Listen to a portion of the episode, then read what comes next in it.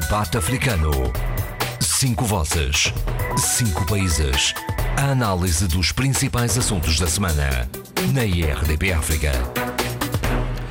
Bem-vindos ao debate africano desta semana com uh, os habituais comentadores residentes, o Abílio Neto de São Tomé e Príncipe, o Eduardo Fernandes da Guiné-Bissau, a Sheila Khan de Moçambique, o Zé Luís Alfer Almada de Cabo Verde e o Adolfo Maria de, de Angola. Meus senhores, é incontornável uh, refletirmos um pouco sobre o que, pá, este, o que está a acontecer um pouco por todo o mundo com esta crise do coronavírus. Uh, a impactos a nível diferenciado nas várias regiões do mundo. Uh, Itália e a China foram manifestamente os países, e, agora, e o Irão, manifestamente os países com um impacto mais significativo.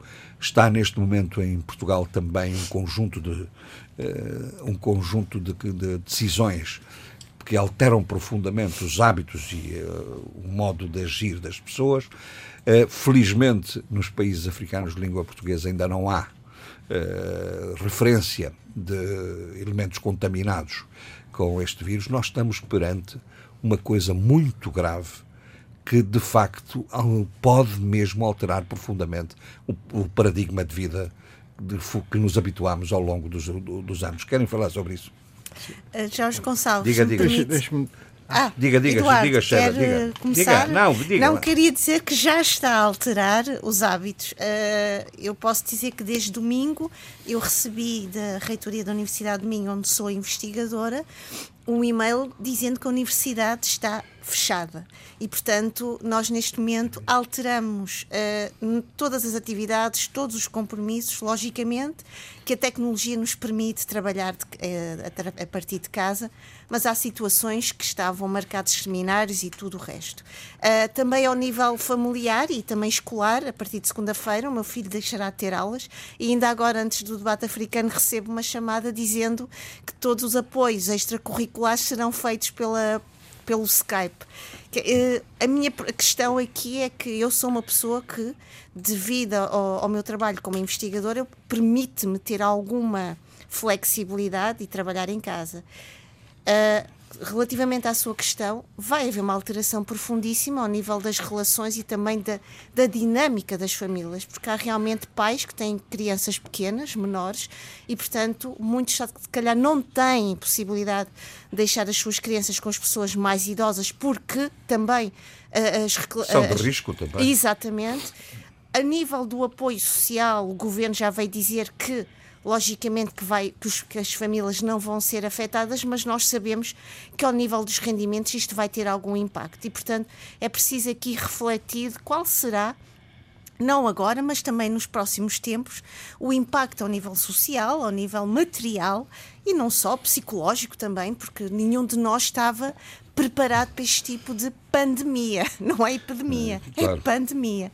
E, portanto, ao nível social uh, e mesmo ao nível de como nos vamos organizar mentalmente nos próximos tempos, eu acho que isto vai ter uhum. momentos de grande reflexão Mas da a, nossa parte. A Sheila acha que eh, houve, uma, houve uma relativa eh, uma relativa indiferença ou ligeireza até na abordagem inicial deste fenómeno, porque parece que as pessoas eh, não alcançaram verdadeiramente a dimensão potencial desta crise logo nos primeiros tempos. Não? É? E, não... e, principalmente enquanto se conteve na uh, China, não é? Uh, não alcançaram exatamente, e mais uma vez, isto faz parte também da dimensão humana, enquanto a experiência trágica toca, era remota, é, portanto, para nós era como uma espécie de. era lá longe, quer dizer, do outro lado do mundo. A partir do momento em que esse mundo nos bate à porta e vemos, e aqui no Norte sente-se muito mais isso. E há pouco eu tenho registros de ir às compras e ver prateleiras de supermercados vazias, embora vários dos comentadores e vários analistas e vários profissionais, quer da saúde, quer também da, da, das questões ligadas com o comércio, já vieram pedir alguma tranquilidade e alguma serenidade. Uhum. Mas a verdade é que eu já vejo pessoas a comentarem que compram uh, quilos de arroz, quilos de açúcar, o, as latas de atum desapareceram. higiênico. E, portanto, o que me parece a mim é que, não obstante a grande preocupação que nós devemos ter, logicamente, mas isto também é um momento de nos educarmos a nós próprios para uma certa tranquilidade e para uma certa uh, uh, solidariedade social. Uhum. Essa tranquilidade, no nível, entanto, não pode significar irresponsabilidade. Mesmo ao nível é? nosso, dos, dos, nossos filhos, não é? Uhum. Não criar neles este tipo de ansiedade. É preciso conversar com eles, é preciso explicar para que as pessoas possam também entre elas criar um sentido entre ajuda e de civismo. Eduardo, queria dizer alguma coisa? Sim, sim, sim, sim. O... Não, nós estamos perante um fenómeno, não é? Que não é não é único, já, já houve quem não se lembra da gripe asiática não é? e de tantos outros. Mas uh, hoje estamos melhor preparados que no passado, mas parece que uh, essas mutações que esses vírus vão dando também estão a, a, ser mais inteligentes que o próprio homem, não é? Mas não estamos preparados, Eduardo, desculpe que lhe diga Sim. isso, uh, interrompê-lo, não estamos é preparados também para esta profusão mediática. Sim, esta, esta espécie de reportagem viral em direto. Em direto. Não, isso não é, é Em sistemática é sim, que cria que cria, potencia o clima verdadeiramente alarme, de, de alarmismo, alarme. do alarmismo. Isso, isso é que é o aspecto, enfim, perigoso. Mas que é preciso levarmos em conta eh, este, eh, eh, esta pandemia é e teremos de ter todos os cuidados, sermos eh, equilibrados no nosso, na, nossa, na nossa atuação, uh, nos nossos hábitos uh, diários, para que, evidentemente, não sejamos de facto uma presa fácil para o coronavírus. E, e qual é essas medidas? Uma delas é higiênica, toda a gente sabe, a desinfecção, etc., mas também a contenção, o acantonamento das nossas casas e sair o, o menos possível. O menos possível. É Evitar essa, os contactos os sociais. Os contactos não? sociais, infelizmente. Tá? Infelizmente tem que ser assim. O que é, é terrível para um mundo que se construiu e que, se, base... foi, e que se foi construindo à base das relações entre as pessoas. Que, não é? Era isso que eu ia dizer, quer dizer, esta globalização, esta facilidade com que nós estamos hoje aqui e, de, e daqui, passado de, de, meia dúzia de horas, estamos a, a 7 ou 10 mil quilómetros, Uh, fez, fez, propagar o, o vírus. Nem a, a, a, chamada gripe espanhola, não é? Sim, sim. Nos anos de, de, em 1918, não é? Ela propagou-se, matou 18 milhões de pessoas. Esta parece não ser tão longe disso, mas a, a, velocidade de propagação é extraordinária. E depois há uma vida social, ao fim e ao cabo, intensa, não é?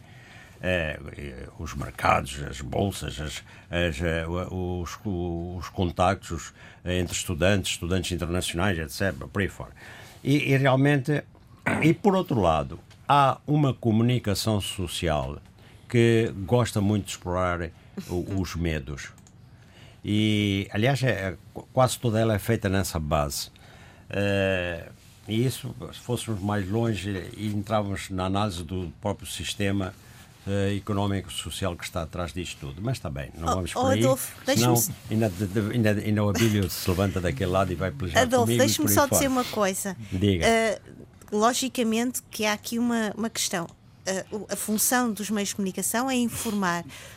É lógico que há uma, um, um, uma digamos, está tudo a ser alvo de, de, de, de uma lógica de, de aumentar aquilo que já é grande.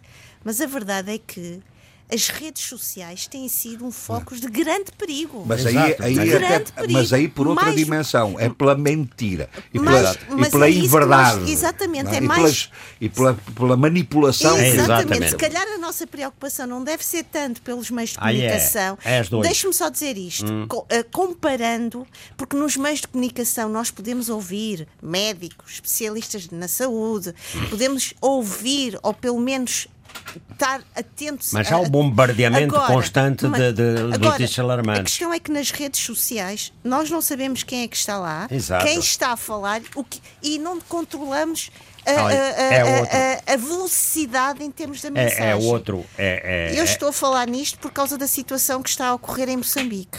Sim. O próprio governo veio alertar a população para uma certa uh, tranquilidade e uma certa ponderação exatamente porque nas redes sociais correu uma mensagem virulenta do coronavírus em Moçambique, mas sobre lá falaremos mais Sim. daqui.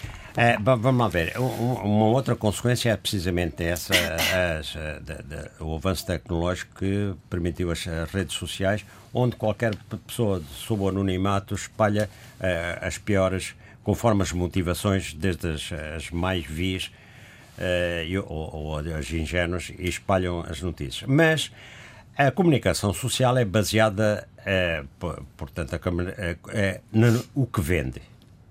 Isto, esta notícia vende. Portanto, o, o, o que o que a, a, diretriz, não estou a falar, por exemplo, no caso da, da RTP, mas no, no, caso das privadas, eh, e também algumas delas têm também a sua ética, mas, no geral, é, é o que é que vende? Hein? Esta notícia vende, este escândalo vende, este alarme vende, este medo vende. Vende, vende. É assim que, que, que próprias expressões dos jornalistas. Ah, isso não vale a pena pôr isso, isso não vende. Bom, eu estou bem, estou bem a par de, de como é que as coisas se passam.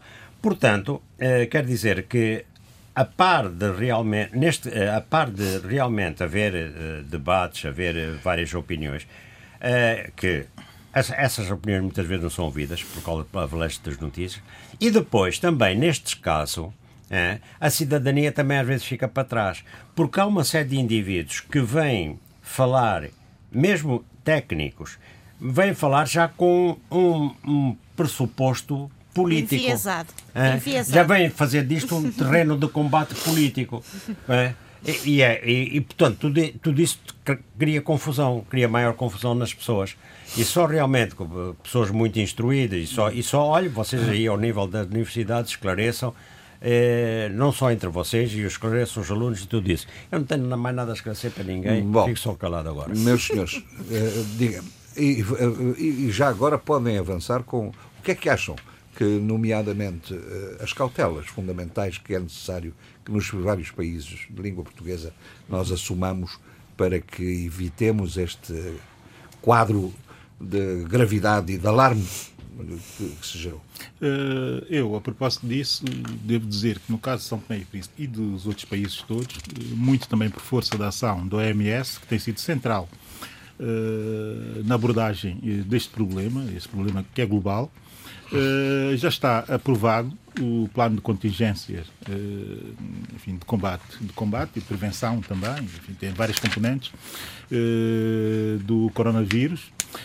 a verdade é que está de acordo, naturalmente, com as emanações, regulamentações da OMS, por aí a parte técnica não interessa temos é que ir para lá daquilo que é parte técnica, ou seja, aquilo que tem que ver. E tem que ser para com, a execução do plano. Com a execução do plano, eh, mas mais do que a execução eh, do plano, o financiamento do próprio plano e a comunicação uh, do plano ou da situação. Eu acho que é aqui, uh, que no caso específico de São Tomé e Príncipe, uh, que se perde um pouco. E eu explico muito rapidamente. eu olhei para o plano, olhei para toda a parte financeira do plano e verifico que, de momento, para implementar e executar o plano, só temos cerca de 15 mil euros para o fazer, de acordo com aquilo que está, consta no orçamento. É evidente que é evolutivo, que a necessidade de financiar as ações também evolui e que, naturalmente, aquela palavra ou aquela frase que se gosta muito em São Tomé e Príncipe eh, irá fazer eh, escola é? nos próximos tempos, que é mobilização de recursos eh, dos doadores ou dos parceiros internacionais, enfim, esse tipo de discurso. Isto não descansa não descansa uh, nada. Depois, a questão, uh, para além da questão financeira, uh, há aqui também outra questão, que é a questão da estrutura do, do próprio Sistema Nacional de Saúde ou das estruturas ao serviço do Sistema Nacional de Saúde nós não temos um hospital de referência, temos problemas com uh, unidades de, de, de, as UCIs, uh, as tais unidades de, de como é que chamam isso? Pá? Sim, de, de, medicina interna, não é? Não é bem da medicina Unidade, interna. Sim. De, de cuidados intensivos. Cuidados intensivos. Exato, obrigado, Eduardo Fernandes. Unidades de cuidados intensivos, o país não tem, efetivamente, uma unidade deste ano, e essa unidade é fundamental, essas unidades são fundamentais para a cura ou para a abordagem de, de, de, de casos já detectados, não é? Uh, ventiladores, pouco uh, tem também, para não dizer que não tem, só tem o nível uh, das salas de operação, ou seja, aqui toda a questão estrutural do, estrutural do Sistema Nacional de Saúde que fica muito aquém daquilo que um país por deve isso é que Por isso ter. é que é fundamental evitar que ocorram essas, essas ser, o máximo de, ser o máximo de agressivo no, Ou seja, na prevenção, previamente na prevenção, na prevenção. Mas mais do que isso também, e convém termos também alguma lucidez de percebermos que as oportunidades que cada vez hão de ser poucas para países como São Tomé e Príncipe, que elas têm que ser bem aproveitadas. Há um ano, e eu tenho que lembrar, relembrar isso aos São Tomenses, há um ano estava eu aqui a bater-me para não uh, descurarmos a oportunidade que era uh, aproveitar o fundo do Kuwait para construção ou reconstrução ou requalificação do Hospital Aires Menezes. Eram 17 milhões de euros que muita falta fazem para uh, aportar qualidade as estruturas do Sistema Nacional de Saúde. Se tivéssemos já a seguir aquele protocolo com o fundo, nesta altura já devíamos estar a falar do Muito início bem. da construção. Dizer também, para terminar, que a questão da comunicação em São Tomé e Príncipe, apesar de estar bem delineada no plano de, no plano de contingências, nós temos que ser criativos e também percebermos que estamos a transmitir eh, um momento em que existe pânico em São Tomé eh, e Príncipe. A verdade é que nota-se que, sobretudo as classes médias, eh, uma preocupação terrível com a situação, porque tem a consciência de que o país não é capaz de dar resposta caso ocorra um único caso uh, no país. Portanto, há aqui uma coisa que eu acho que é fundamental, que é saber aprimorar e tornar sofisticado o sistema de comunicação. Eu acho estranho que, tendo o país dois quadros, que já foram quadros técnicos superiores na OMS, que não se lhes ponha à frente a comunicar esse momento e que se põe à frente um secretário de Estado da Comunicação Social que parece saído dos anos 70 a comunicar eh, guerras ou, coisas, ou revoluções ou esse tipo de coisas. Neste momento, o que se pretende é que sejam experts, e gente com muito boa expertise, que já viveu eh, no terreno situações do mesmo género, como é o caso do Dr. Fernando Silveira, que está em São Tomé e Príncipe nesse momento porque é reformado da OMS, e é chamar essa gente, primeiro para integrar, integrar o, o, o, Conselho de Coordenação de, de, de, Combate e Prevenção à Doença, mas mais do que isso, dar-lhes palavra para tranquilizar uh, as pessoas. Outro exemplo, o Dr. Carlos Tini, que foi representante da OMS em Cabo Verde, está lá em São Tomé Príncipe também reformado e a escrever artigos, como eu vi um último artigo dele de opinião. Dizer, esse, é para isso que o país necessita de seus recursos, para dar utilidade em momentos excepcionais como Muito esses. Bom, é, em Angola, Angola tem reforçado a vigilância sanitária. Um, não tem nenhum caso, mas houve já um caso na República Democrática do Congo, né? E tem passado bastante através dos meios de comunicação social a, a informações como a população deve reagir, como aqui também sucede, né? E funcionam dois centros de quarentena, né? é, em Calumbo e, e, no, e na Barra do Kwanza. E então aí as pessoas que entram no aeroporto 4 de fevereiro, eh, vindas da China, do Irão e da Itália, vão para esses centros de quarentena. Bom, já houve problemas porque faltam algumas coisas, até faltou eletricidade por 8 horas e tal, mas, mas quer dizer, eh, são medidas que estão a ser tomadas. E então, mesmo a nível. A é nível... uma medida inteligente. É, sim, senhor. É essa medida que é detectar as origens uh, as origens das pessoas. Uh, é. Eu, por exemplo, quero lhe dizer, não percebo, mas não percebo mesmo. Uh, porque é que nos aeroportos de Portugal, por exemplo, não há sistemas de detecção das temperaturas? É, é, dizem, bom, mas o protocolo não exige, é, é, é controlada a saída. É que nem à saída nem à entrada, percebem? Não, houve até um. É, mas houve um... Eu, aliás, não sei se vocês viram, desculpe só estar hum. a dizer isto, uma coisa extraordinária.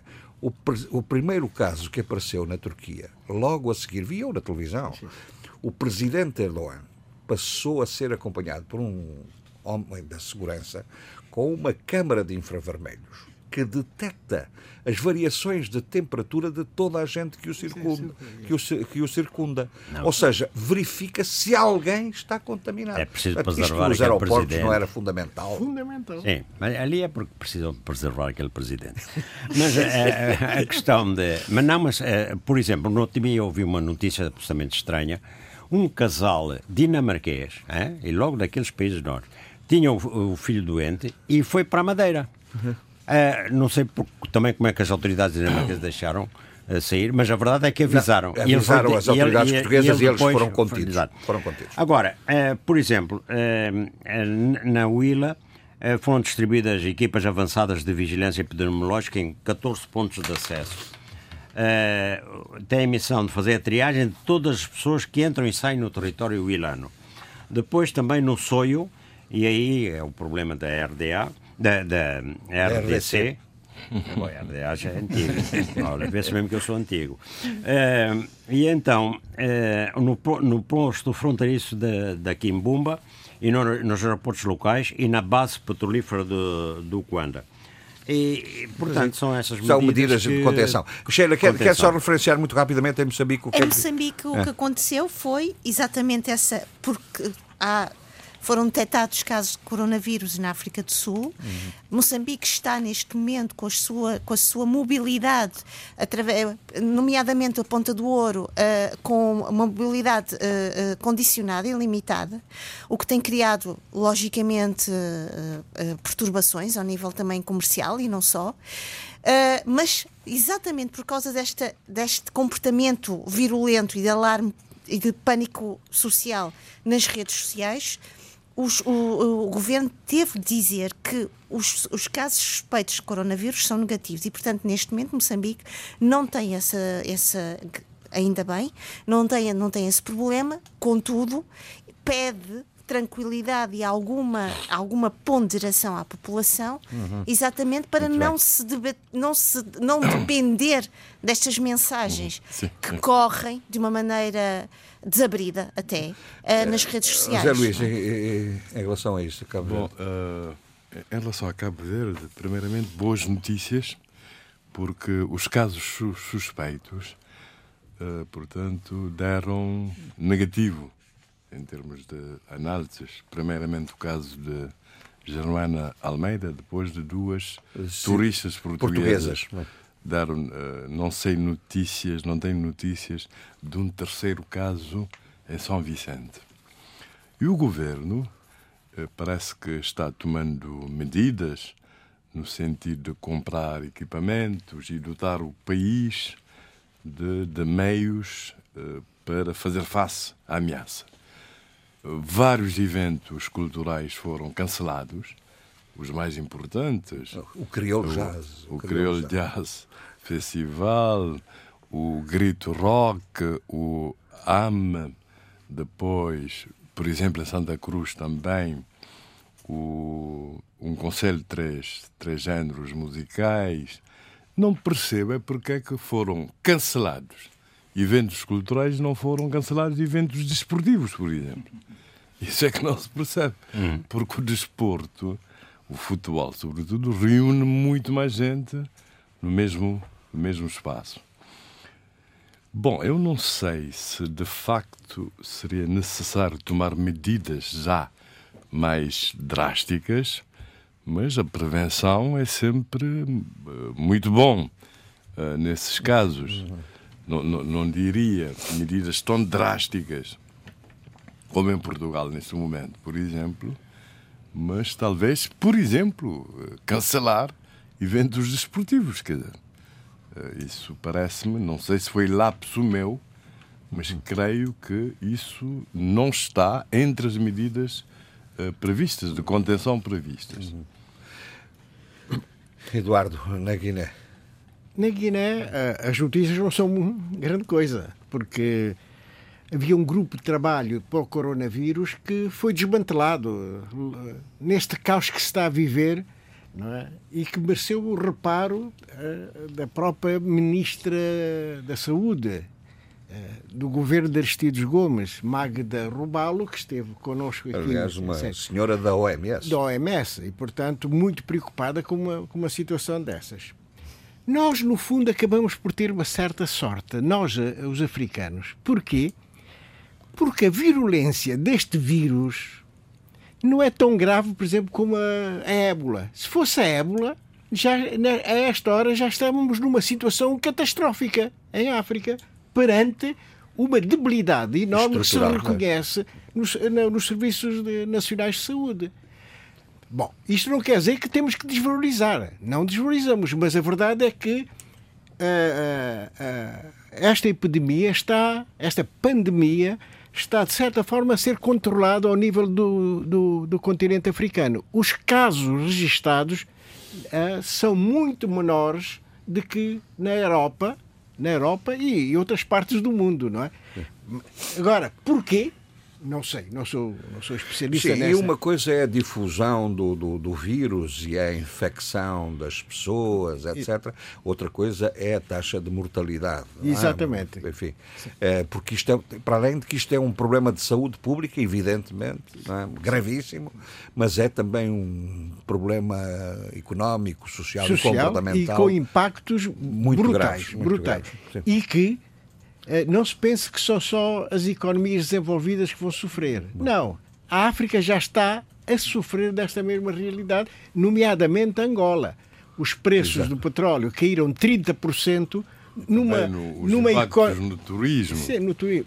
Uma economia que entra no quarto ano de recessão, imagina agora com a queda de, claro, de, de, claro. do petróleo. Isto é, Bom, é nós temos essa preocupação e eu quero dizer às pessoas que até porque nós somos todos, à exceção aqui do Abílio e da Sheila, já com alguma provecta idade, é o Zé Luís também, mas, mas menos, é, é, que nos próximos duas semanas é, não estaremos aqui é, no debate africano, iremos também nós próprios adotar internamente no debate alguma contenção e, portanto, não haverá o debate nos próximas é, duas, duas semanas. iremos, enfim, tomar medidas nesse sentido. É, outra preocupação eh, de outra natureza, o relatório eh, do Departamento de Estado norte-americano sobre o, a situação dos direitos de, humanos nos vários países do mundo. Continua essa, esse exercício de um direito quase, quase histórico que se autoproclama os Estados Unidos de, de qualificar os outros países no que respeita aos direitos humanos. E, e, os países eh, africanos de língua portuguesa não saem muito bem. Não saem bem. Não saem bem, e no caso da Guiné, eh, mas a análise, digamos, eh, de forma sintética, não diz, não diz nenhuma barbaridade, diz, diz verdades, não é? Porque a Guiné-Bissau, questão da impunidade, é uma verdade objetiva, não é? A corrupção as más condições das prisões, autoridades envolvidas no tráfico de, de droga, uh, a falta de independência do sistema judicial, o envolvimento das atividades de, das autoridades não é? no próprio tráfico de droga, já disse, e as más condições prisionais. Tudo isto é difícil ser rebatido. Por mais nacionalista que sejamos, não, não podemos contrariar esta realidade. E isto é preocupante. E é preocupante porque uh, a situação no país não, não está a apontar para uma governação eficiente e efetiva e que se preocupa com esses, com esses problemas básicos e, e, e extremamente importantes. Não está. E, portanto, nós vivemos uh, se não um caos, mas estamos muito próximo do caos. Nem a governo, quanto mais preocupação. Mas isto tem que ser dito, quer dizer, não, um país não pode ser governado, não é? Pelo contrário, estamos a ser desgovernados nos últimos tempos, mas quer dizer, não pode continuar nessa esta, esta ideia do, do, do Eduardo de que há uma certa consonância entre o relatório e a realidade no que respeita à Guiné é partilhada com, por vocês também, não? Sheila, no uh, caso Em primeiro lugar, eu queria dizer o seguinte: acho uma petulância dos Estados Unidos fazer estas declarações, porque quando nós olhamos para a realidade norte-americana e vemos a violência e vemos o abuso dos direitos humanos e vemos tudo o que se acontece uh, e vir fazer estas declarações e vir tecer considerações críticas sobre outros países, acho, uh, uh, acho uma petulância. Mas a verdade é que uh, as observações que, que, que, este relatório indica. Uh, os moçambicanos e analistas moçambicanos concordam. Uh, nomeadamente, uh, algumas das críticas estão relacionadas com as detenções e as mortes arbitrárias, mortes arbitrárias muito relacionadas com. Ainda agora foi morto uh, mais uma olha, pessoa, né? não, Morta eu... mais uma pessoa em plena via pública, uma Exatamente. criança raptada, uh, uh, enfim. Bem, mas também vamos ver uma coisa. eu não estou a querer diminuir a gravidade deste, desta situação. Não, não, eu só estou, é? a, só estou a sublinhar sim, sim. que essa realidade triste para além destas, destas tensões, destes raptos, e esta semana foi uma coisa pavorosa porque usar a vida de uma criança para como arma de arremesso e como arma de vingança e de, e de declaração de, de, intenções maléficas é absolutamente hediondo. Uh, nomeadamente, outras críticas recaem também uh, nas más condições das prisões, que é algo que, é, que eu não tenho, penso, não tenho falado sobre isso, mas é um debate recorrente na sociedade civil moçambicana, a questão da corrupção, a questão também da violência uh, contra as mulheres, e isso temos falado algumas vezes, uh, a ineficiência judicial. Uh, e curiosamente, este, este relatório coincide temporalmente com uma uh, opinião formulada por um antigo embaixador uh, uh, americano. americano. que veio dar uma, uma imagem e, e, desmerecer Moçambique de uma maneira absolutamente dizendo quase ou catalogando Moçambique como um Estado incapaz, ineficiente e completamente estragado, putrificado dentro de si. Eu não concordo com isto. Eu acho que há uma visão muito uh, pequena, muito menorizada de nós, países africanos.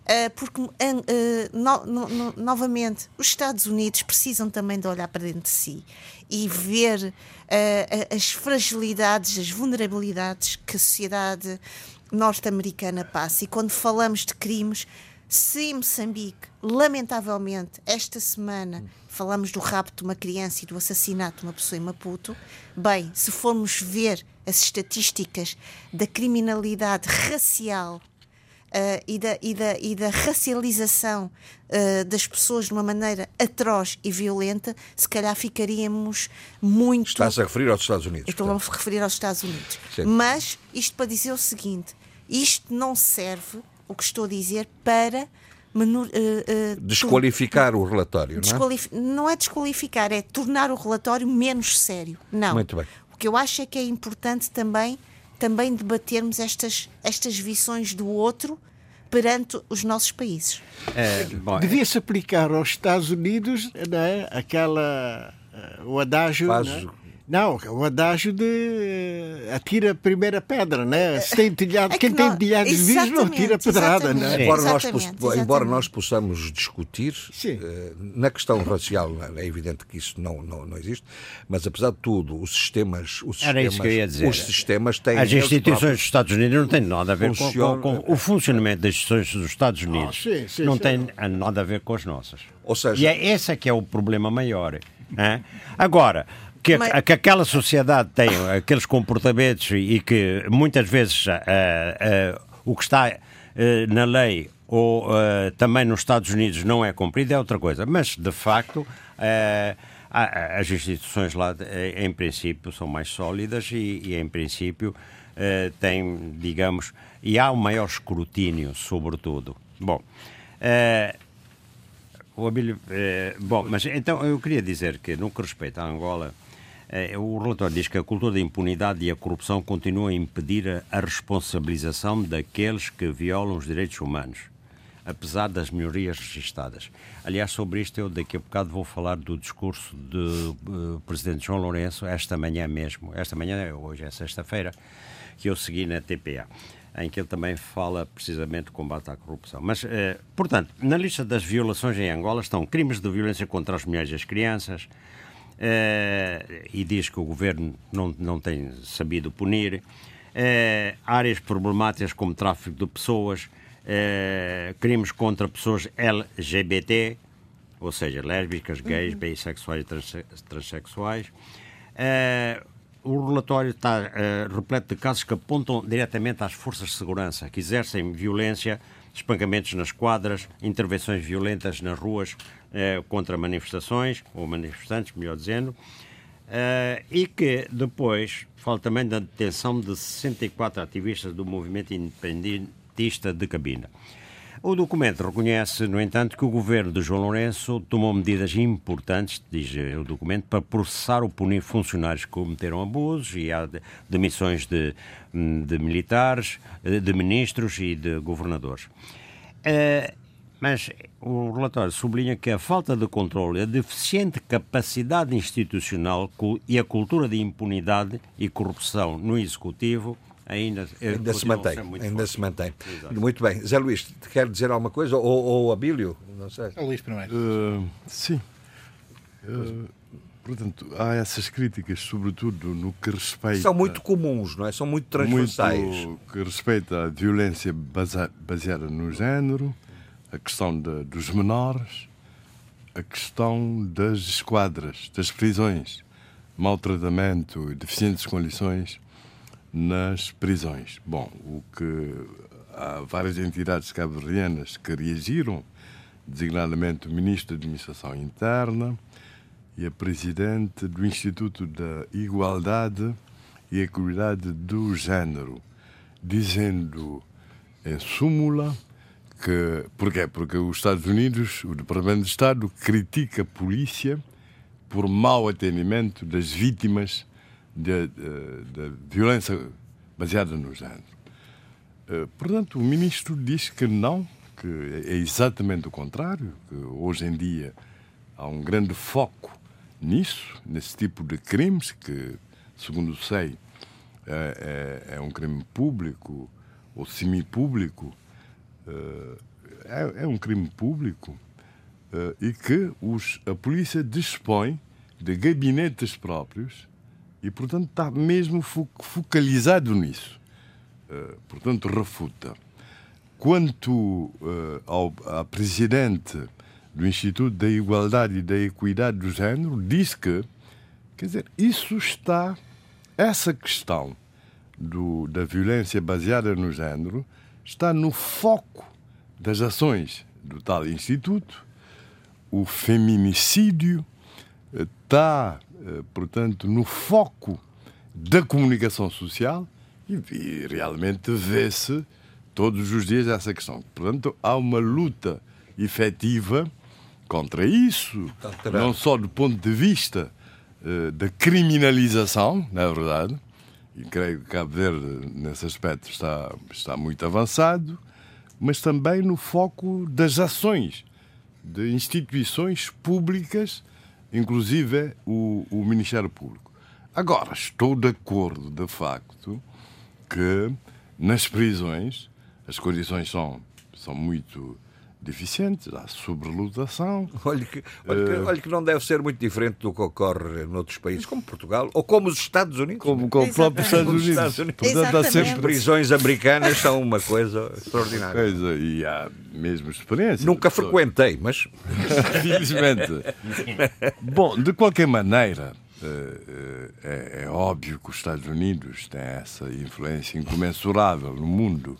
E quando o Departamento do Estado chama atenção para determinadas problemáticas e questões, eh, mesmo exagerando, pode ser positivo, porque todos estamos, de alguma forma, dependentes, digamos, dos Estados Unidos e com certeza que seremos obrigados a tomar medidas ou a, a, a centrar-nos em certas questões para melhorar. Muito bem. Eu, muito rapidamente, eh, até porque o resumo feito por Oscar Medeiros eh, para, um noticiário, para os noticiários da RTPAF ao longo da semana foi um resumo enfim, verdadeiramente esclarecedor sobre uh, a situação. Eu aqui só vou realçar dois aspectos, uh, mas antes fazer aqui uma leitura geral dessa postura americana de avançar com esse tipo de avaliação relativamente aos outros países. A verdade é que, se formos a ver, eh, também no site do governo americano, toda, todo, tudo que nós questionamos relativamente uh, uh, aos direitos humanos nos Estados Unidos, das prisões, a racialização de, de, de, das políticas criminais, está lá também naqueles sites.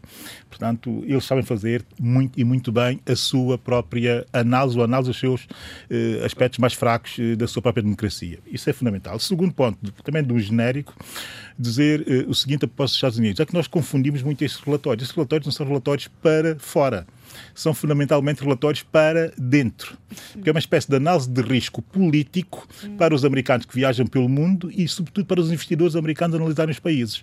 Não estão nada preocupados com aquilo que os outros países eh, acham ou deixam de achar relativamente a estes relatórios. Portanto, não vale a pena estarmos aqui uh, uh, com essas abordagens, porque se quisermos fazer, aqui vem o terceiro ponto, que façamos nós também os nossos relativamente aos americanos, relativamente aos países vizinhos e, e produzamos também relatórios.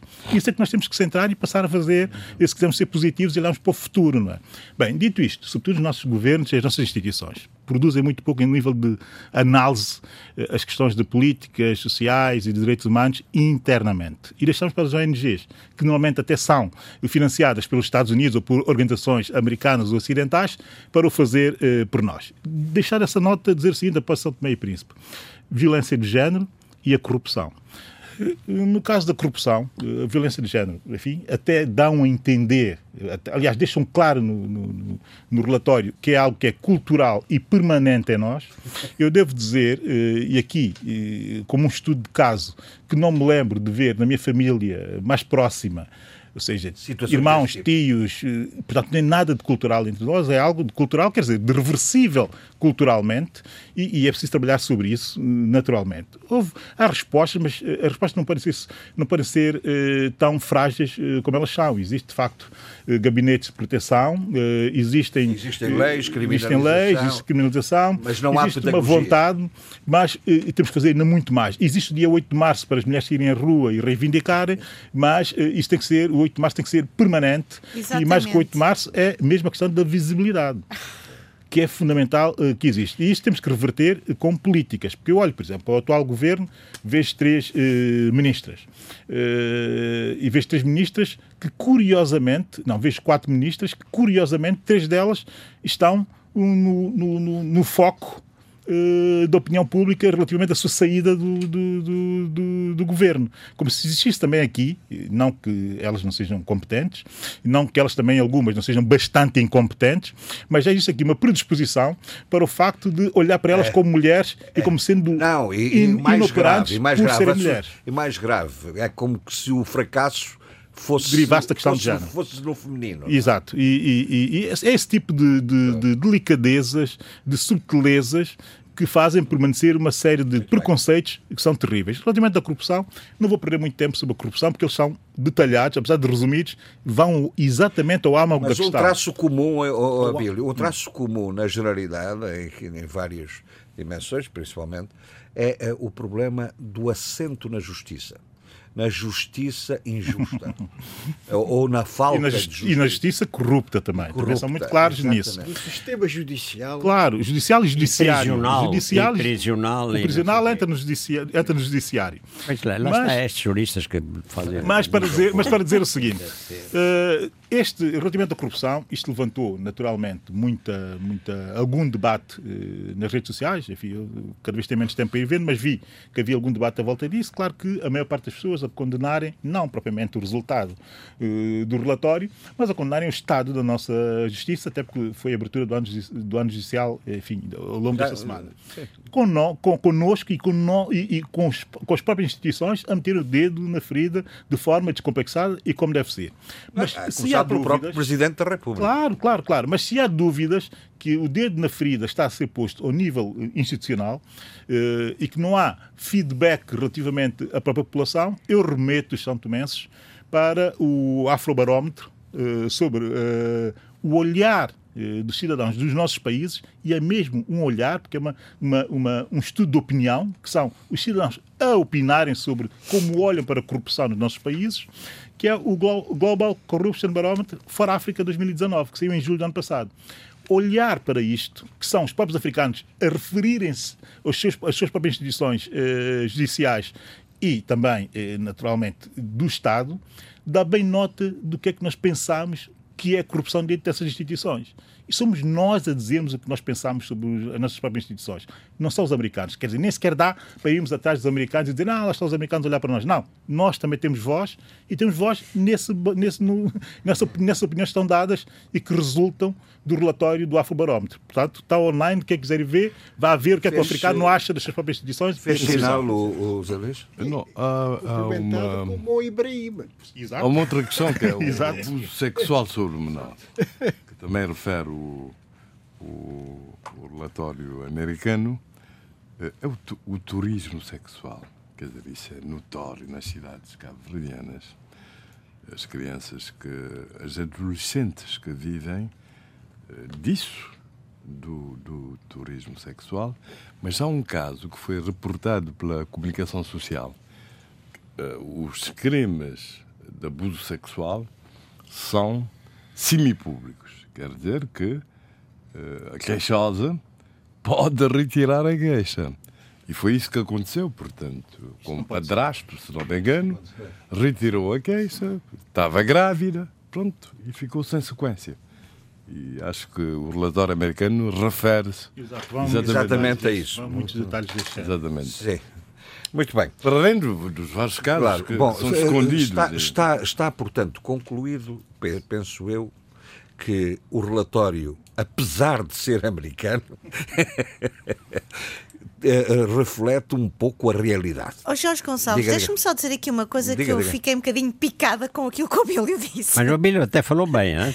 Ah, Eu Abílio, estou de acordo só- com ele. hein? deixa-me Cuidado. Deixa-me só dizer-te uma coisa. Concordo quase totalmente com o que tu disseste.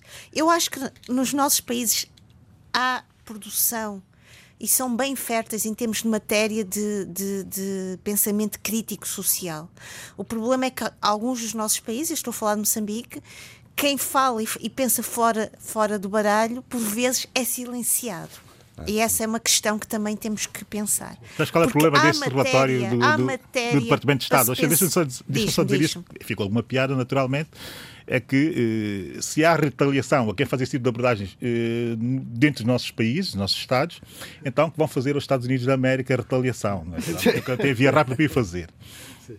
Mas acho Era- que era, era graça. importante dizer isso. Há matéria, há, há gente a trabalhar e, e- e comprometida com isso. O problema é que chega, há um limite em termos de, das tais. Não, o- não é? exatamente, mas Concordo, o, o- concordo, o Abílio concordo amplamente. colocou, colocou a questão, enfim, parece-me que nós podemos dizer que essa realidade expressa no relatório é, eh, não, não, é desvi, não desvia da realidade objetiva, eh, mas o Abílio colocou eh, o problema noutra dimensão e que não deixa de ser igualmente determinante, eventualmente que é o problema, os relatórios americanos desta natureza feitos para os seus próprios agentes económicos e políticos e não propriamente para, para a digestão Sim, interna sim, de cada Mas já Estado. viu a não? ironia da questão? É, É. que são feitos para eles, mas Mas nós. tornados a- públicos, mas é, tornados olha, públicos. Tem muito a ver com aquela matéria que eu enviei esta semana sobre a descolonização do nosso olhar, não é? Porque nós continuamos a ser colonizados pelo outro. Que, que quase que nos. eh, Eu não nos- tenho esses complexos. Não, oh, não, não Adolfo, tenho, eu não, não estou tenho. a falar É, nesse é, sentido. é, Fala-se ver- muito no pós-colonial, Eh, mas eu não tenho esses complexos. Não é por aí que eu porque estou a falar. estamos a desculpar. Não fez é a por ruptura. aí que eu estou a É, falar, não, é porque Adolfo. estamos a desculpar, Não. a desculpabilizar as nossas Não, elites e a dizer dizer isto. que afinal elas. Não. Não é ela- aí. elas, elas Eu seguem estou- o, o processo geral do Adolfo, mundo, eu não- eh, que- da luta de classes e tudo Oh, isso. Adolfo. e elas, estando no poder, exercem, digamos, o domínio como entenderem, como podem. E o que podem é, é realmente a exploração do- de- de- de- das suas populações e tudo isso. Só Mas dizer essas isto. elites não, não, não, não é por ser- estarem formatadas, é pela essência dela. Ou será que a evolução em África não é semelhante à evolução no- nos outros países? Também são, também Quer são, dizer, também somos- são hegemónicas, né? também são É? hegemónicas e também sabem Mas tratar de deixa- maus oh, oh, subalternos. Adolfo, não é? O que eu, lhes- eu- eu- só, eu só queria dizer isto. Calma, veja lá, escute-me com atenção Sim, eu e, não, se- e, e, e- e tranquilize E que eu não estou a. E tenha calma. Ele está a ligar o sonotório. Sou veemente, sou veemente, dizer mas os nada, não, mas calme só, vá, Olha, diga lá. Eu vou dizer o que os ingleses dizem: keep calm. Yes, yes. Ok? O que eu lhe quero dizer é o seguinte. Pegando no argumento do, do Abílio, que achei muito interessante e não tinha sobre isso, não tinha pensado, e achei interessante, que é estes relatórios são para uso interno. Exato. veja bem como há uma apropriação externa dos Exato. relatórios de tal maneira que parece que os relatórios são feitos para fora. Exato. Má Está a consciência, má consciência, A ironia da questão. E Má quando eu lhe consciência. digo. Mas eu ponho porquê? Quando eu- deixa- Não, ponho a pergunta. Dava um programa. Deixe-me falar, por Diga, favor. Diga. Quando eu lhe digo que há aqui uma espécie de colonização do pensamento, eu não estou a falar no sentido de que nós continuamos eh, vergados. Eu estou a dizer que há aqui uma espécie de uma hegemonia de conhecimento de uns sobre concordo. outros. Está a perceber? E sobre isso temos que pensar rapidamente e fazer essa ruptura. Foi por isso que eu disse aquela matéria que eu vos enviei sobre a descolonização do pensamento. Porque se isto é para uso interno, temos grandes então eu não quero saber porque é que, a pergunta é só esta, porque é que se tr- transforma isto num uso quase global? Está a perceber isso? Eu estou a perceber, Pronto. mas não, não continuo a não concordar, porque eu tenho um, material Concordando sobre, não, tenho um material sobre o qual a- refletir. Olha, Se foram outros ou que não, fizeram, olha, eu não 15 tenho nenhum. a falar sobre isto. Eu não sobre tenho um nenhum complexo. que é para os americanos e nós estamos a falar sobre ele. Espera, eu- eu não tenho nenhum complexo Eu também que não. um cientista, eh, um cientista internacional de qualquer país faça um excelente estudo sobre Angola. Já que nós não temos, é- Exatamente. Agora, o meu desejo profundo é que o, o, eh, o estudo sobre Angola seja feito pelos próprios angolanos. No entanto, enquanto isso não se puder Eh, fazer, eu não me importo nada. Aliás, muitas coisas que nós estudamos, mesmo isso que o pensamento do pós-colonialismo, tudo isso, eh, nós vamos buscar eh, fontes externas ao nosso Posso lhe continente. dizer uma coisa, Eduardo e Adolfo? delas. Nós temos já temos grandes pensa- pensadores, Yeah, grandes pensadores e cientistas sociais É verdade. em África. É verdade, o isso eu problema, sei. sabe qual é? é que Concordo nós plenamente. não temos a capacidade. Se não usamos determinada linguagem e determinagem, Sim, a determinada projeção, sei, não- eh, se não estamos em É determinada verdade. linguagem e não usamos uma determinada forma de comunicar, ninguém nos ouve, porque esse é o grande problema. É verdade que os centros de difusão. Até na forma como apresentamos Não, a matéria razão. de pensamento. Tem razão. Os centros de difusão do pensamento ainda continuam no, Não no, digamos, no E mundo tem a ver ocidental. com os critérios de apresentação. É verdade, sim. Se eu escrever algo em português que seja brilhante, ninguém vai ler. Deixa-me- Mas se eu escrever para uma determinada revista uh, do mundo europeu ocidental em inglês, o nível de audiência vai Ah. Tem ser razão. maior. Tem razão, e pode sim, ser uma senhora. porcaria. Isso, isso, for, mas, isso, isso for numa das, das Ivy League americanas, maior ainda é. claro, mas isso é óbvio. Pois, mas, mas São cabe-nos centros a de nós, poder, Mas cabe-nos os a nós, não, não podemos queixar e andar toda a vida a queixarmos. Claro. Cabe-nos a nós fazer a ruptura. E, sobretudo, cabe aos nossos Estados fazer o sacrifício de valorizar eh, a reflexão e o pensamento, coisa que não acontece necessariamente, e, sobretudo, valorizar o pensamento crítico, eh, coisa que acontece ainda menos. É o contrário. E terceiro, e, e finalmente, é investir mais na educação. Na educação, não só como educação eh, para o desenvolvimento, De mas também já como educação Sim, sim, sim, para o desenvolvimento. Exatamente. Isso faz-nos falta. Concordo. Então, afinal, estamos todos de acordo. ok. Somos todos, Mas somos todos coisa- anti-imperialistas.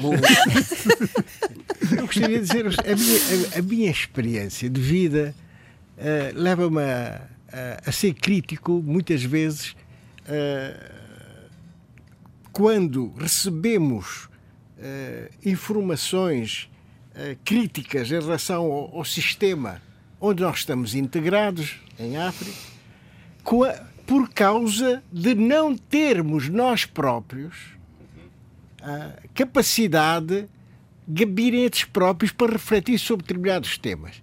A coisa mais interessante que pode haver e que merece sempre eh, grandes elogios por parte da, dos organismos internacionais é quando chegam a um país e vêm com o seu relatório preparado, porque o relatório muitas vezes é feito ainda na origem, antes de chegar ao país. É preciso dizer, eu estou a falar por conhecimento próprio. Tem uma certa série de fórmulas. não é? E o que é que acontece?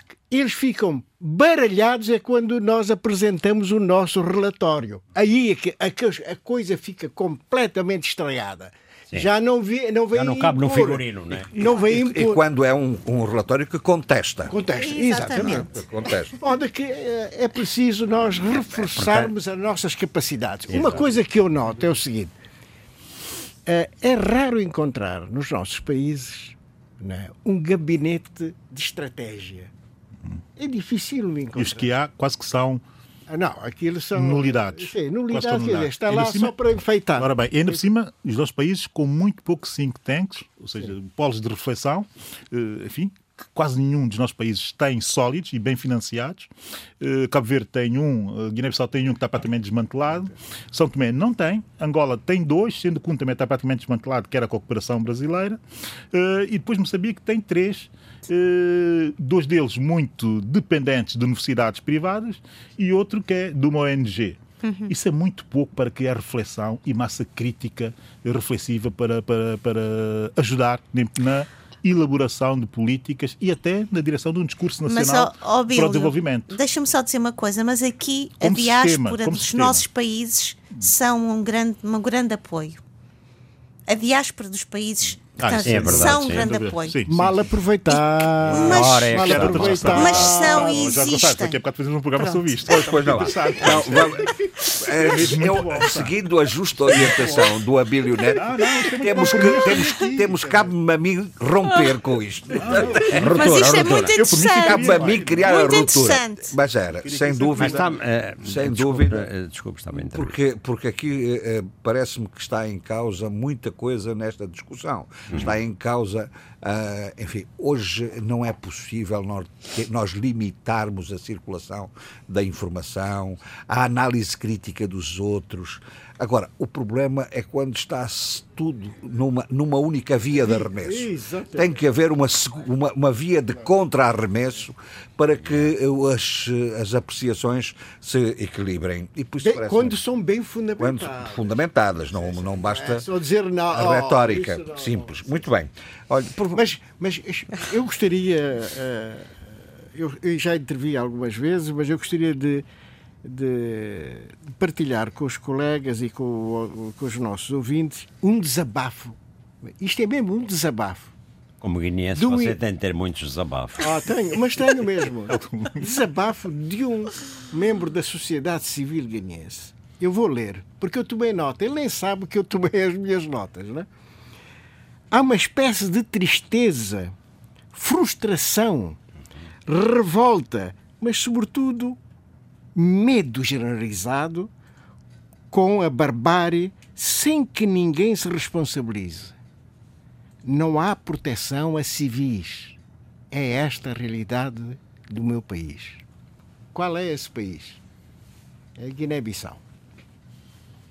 Entre outras coisas. Isto foi um desabafo. um desabafo de alguém que. De alguém, de que- alguém que- que, me- que- que, que, eu Pois. tomei as minhas notas. Muito bem, mas, mas vamos lá então decifrar qual é, da sua perspectiva, o estado atual do seu, do seu país. Parece-me, não sei se, estou da- se o Eduardo estará de acordo, que observei nos últimos dias uma espécie de renascimento eh, público das organizações da sociedade civil na apreciação da situação política. Foi a Liga, A Liga dos Direitos Humanos, dos Direitos foi o Humanos. MCCI, A Casa dos Direitos. Casa de repente, o, o- enfim, depois de um silêncio prolongado sobre, sobre a, a situação política e os país, factos é. políticos que ocorreram no país, de repente há este ressurgimento da sociedade civil. Tem alguma explicação isso? Não, julgo que, quer dizer, eh, em todos esses fenómenos chega-se a um ponto que não é possível continuar sem reagir. Quer dizer, as pessoas têm um poder de encaixe, é isto, é a visão simplista, mas tem um poder de encaixe que chega a uma altura em que é preciso denunciar o que é que está a passar.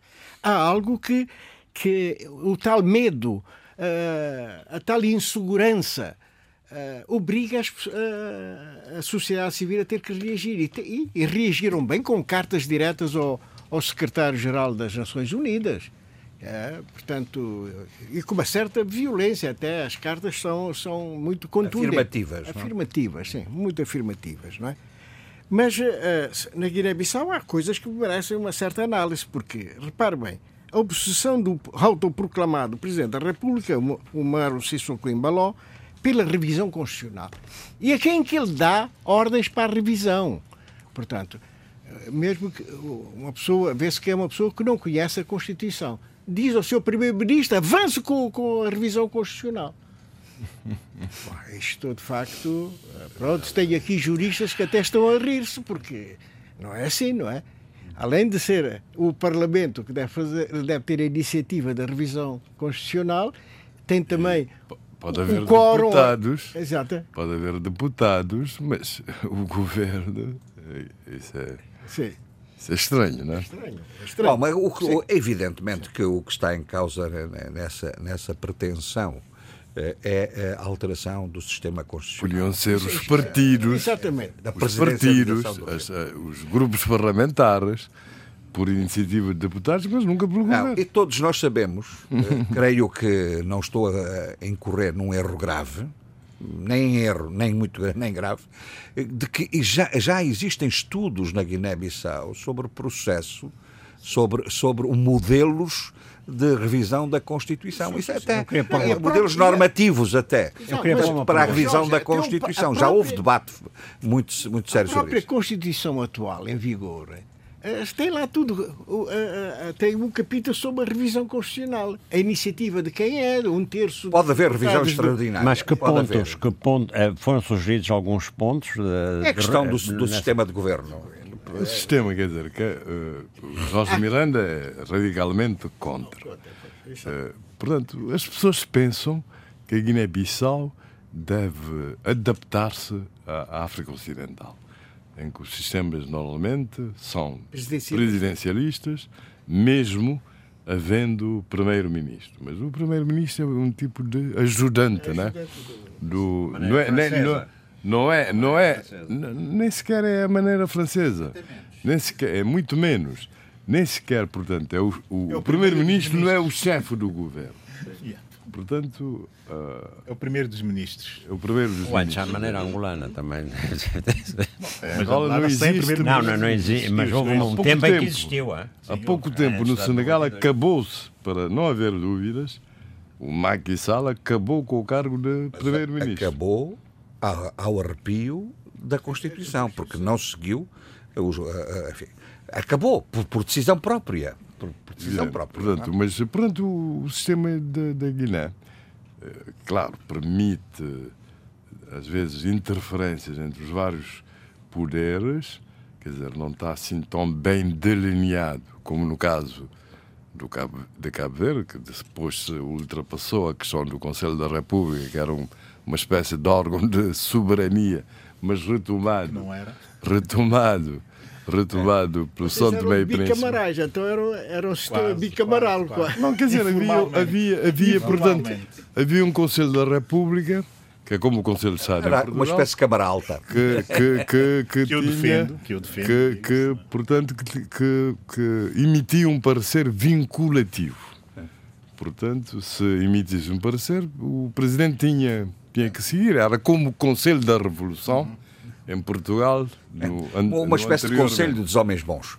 É, conselho dos homens bons. Mas, mas a Era uma questão, espécie de Conselho da Revolução. mas a questão, a questão Foi retomado por São Tomé. Nós já falámos imensas vezes sobre isso. O problema foi os as adaptações, do meu ponto de vista, foram as adaptações sucessivas que a Constituição da Guiné-Bissau foi tendo para ir presidencializando algumas, algumas matérias. Desde, o- desde a questão da, da, da, da- da- A dimissão do primeiro-ministro. vamos, vamos da então, vinculação política. vamos Bom, mas então, não, não vamos discutir talvez isso agora. aos inícios Não, não, mas não, não vamos fazer história agora. Agora, das guerras entre Luís Cabral e. Isso, já falámos sobre isso. Não é?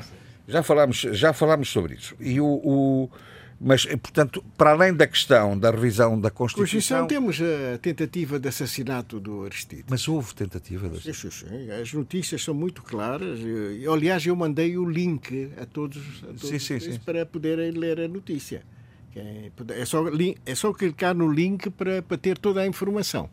Portanto, isto é preocupante. Isto mostra que há, há- a insegurança é real. A insegurança é real. E, portanto, eh, esperemos que as coisas não descambem. eh, Porque grande- o grande medo que existe neste momento na Guiné-Bissau é que a situação descambe para, para a violência. Para a violência. Eh, daí o alarme social, a insegurança, as ameaças, não é? Eh, portanto, não está nada, não há tranquilidade, não há tranquilidade. E os apelos ao, ao, ao secretário-geral da ONU não é? Tem sido constantes. Várias, várias cartas foram dirigidas. Mas eu acho interessante porque apela-se ao secretário-geral das Nações Unidas Sim. e o senhor engenheiro António Guterres o que faz é remeter para a CDAO. Sim, quer dizer, porque uh, nós sabemos que quem financia.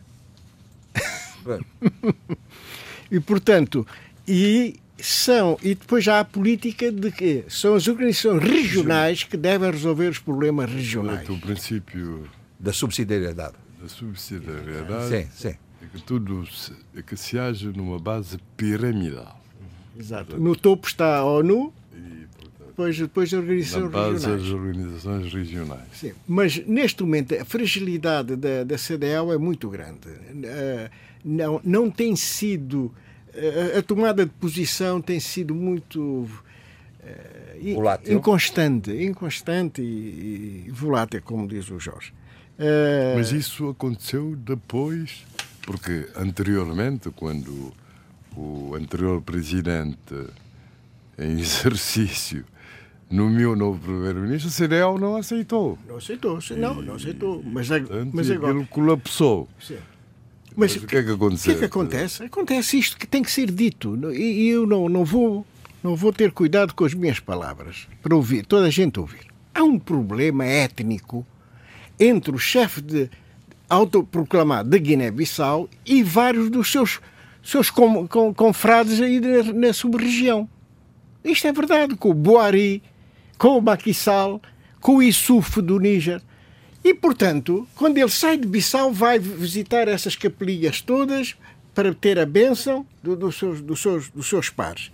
Portanto, isto está a influenciar. É uma solidariedade étnica. É? Étnica é? e que está a, está a, ter influência sobre, sobre o nosso país. Isto é, é, é uma realidade. E é muito mal, muito mal mesmo que, que, que caminhamos nesse sentido, porque não é por aí que, que, a África sai da situação em que se encontra em vários domínios. Isto, isto, é, isto, é, isto é extremamente perigoso. E, portanto, mas não, ninguém me pode desmentir isso. A solidariedade existe. Existe. E, portanto, e, eh, nós mas temos. aquilo que está na, na, na base das confusões na Guiné também não é também não está. Eh, também está ligado a outra coisa, país. está ligado a várias outras coisas, nomeadamente ao tráfico de ah, droga. Agora já percebi. Sim. Não, exatamente. Sim, porque é, o, o, normalmente usa-se o pretexto étnico, mas ao fim e ao cabo aquilo é, digamos, uma, uma pool, uma, uma. Como é que chama? Uma holding, não? mas pronto, fico-me por aqui. Mas é, é, essa, essa, essa é uma questão muito séria. Esta questão de, de, do tráfico de drogas. Mas houve também declarações muito importantes do Comissário Europeu para as Relações Externas. José Porrel. Sim, sim. Considerar que houve golpe de Estado. Portanto, estava em, em, a, a, a a pensar em sanções. Em sanções, isso é extremamente importante. É importantíssimo. É importantíssimo, sem dúvida nenhuma. Aliás, as denúncias. Processo, sempre com o mesmo argumento, o processo ainda não, não está concluído. Não, e, e, o sentimento que existe na Guiné-Bissau. Mas como não se sabe quem é que ganhou as eleições. Sim, porque. Portanto, sem, sem, sem a conclusão do processo, não se sabe, por isso é que se apela digamos, e ao diálogo entre as partes. Deixem-me é? perguntar, e acham que o processo vai alguma vez ser concluído? E ser concluído com fidelidade e credibilidade? Não, há aqui, duas situações, há aqui duas situações. Uma que é essa declaração institucional da União Europeia, da União. que é o representante da União Europeia, da política externa da União Europeia, a falar em três pontos muito simples. E são três pontos que definem o momento da Guiné-Bissau e já pensar nas soluções. Quer dizer, o processo tem que ser concluído. Essa, essa, essa, essa, é, uma, essa, essa é, uma, é uma posição institucional. Tem que ser concluído. Para, isso... para, para legitimar, para legitimar, isso é elementar, uh, para legitimar, legitimar qualquer poder no futuro. Sim. Portanto, isto para mim parece-me que institucionalmente parece-me bem. Segundo, e depois há a abordagem não institucional, se quisermos, mais ou menos técnica, mas também que é politizada, de, do, do, do, professor Jorge Miranda, que também vai pela mesma, pela mesma, via. Pela mesma, pela mesma via. Sim, sim, sim. É preciso e obrigatório que o Supremo Tribunal de Justiça conclua o processo. É interessante verificar que, das declarações dentro da própria Guiné-Bissau. o, o general Sissoko, eh, que eh, há duas semanas atrás tinha eh, juristas eh, do seu lado eh, a fazer ataques fortíssimos ao Supremo Tribunal de Justiça, antes de sair para esse tour de viagens aos países que lhe são mais próximos e mais, e mais apoiados, Favoráveis. se quisermos, fez essa declaração eh, bastante relevante, que agora quem vai ter que agir vai ser o Supremo Tribunal de Justiça. Eu avisei aqui que aquela cerimónia eh, simbólica poderia eh, contaminar eh, a legitimidade do próprio Supremo Tribunal de Justiça, que isso poderia virar-se contra eh, o, o general eh, Sissoko. E a verdade é que já começa a acontecer. Essa declaração dele já dá notas relativamente à pressão diplomática que está a ser feita no sentido de voltar-se a, a- a- a legal- a legalidade formal. E é obrigatório, de facto, que se termine o processo eleitoral. E o Supremo, Obrigatório na sua perspectiva, tem condições de independência, liberdade e, e condições até do ponto de vista. Agora está sob sequestro. Não, mas vamos lá ver uma coisa. Neste O momento está Eduardo- sob sequestro, está fechado. O, o Eduardo Fernandes diz que está sob, seque- está sob sequestro. Ok, é, uma- é um ponto de vista. A verdade é que a justiça não pode estar sob sequestro. Que se Pois, não esteve antes. Não, estar. ouça, ouça, ouça, ouça, ouça. Deixa-me dizer só o seguinte, que é fundamental. Se não esteve antes, se não esteve antes, não pode estar agora sob sequestro. Tem que ter a coragem de Ah. terminar o processo. E agora, dizemos nós, ah, se calhar o que eles vão definir, como diz Eduardo, eh, definiram nesse sentido que está sob sequestro. Mas eu mantenho Mas, sempre a mas minha posição. acontece. Mas eu mantenho sempre a minha posição, que é uma posição de princípio e de valor. Não questiono. Acredita na não independência. Mas, as mas, mas, há, há- há uma questão. É que é uma questão. É que o Supremo não pode concluir o processo sem a colaboração da Comissão Nacional de Eleições para recontar os votos. A única há- hipótese que tem, a O única hipótese Para o que apuramento tem, final, o apuramento única, o recontagem apuramento, de votos não- apuramento final, já recontagem é a mesma coisa. Isso é uma questão semântica. Não, mas, ó, É uma questão semântica. Sabes que isso não é possível porque ele já disse que não ia fazer em acordos anteriores. Portanto, é, é uma questão semântica. Portanto, a única hipótese, não havendo colaboração da Comissão Nacional de Eleições, é anulação das eleições. Não há outra hipótese. É anulação. Quer dizer, se não se reconta Luís. as atas, Luís, eh, o- o- e a Comissão dá, dá por concluído o trabalho mal feito.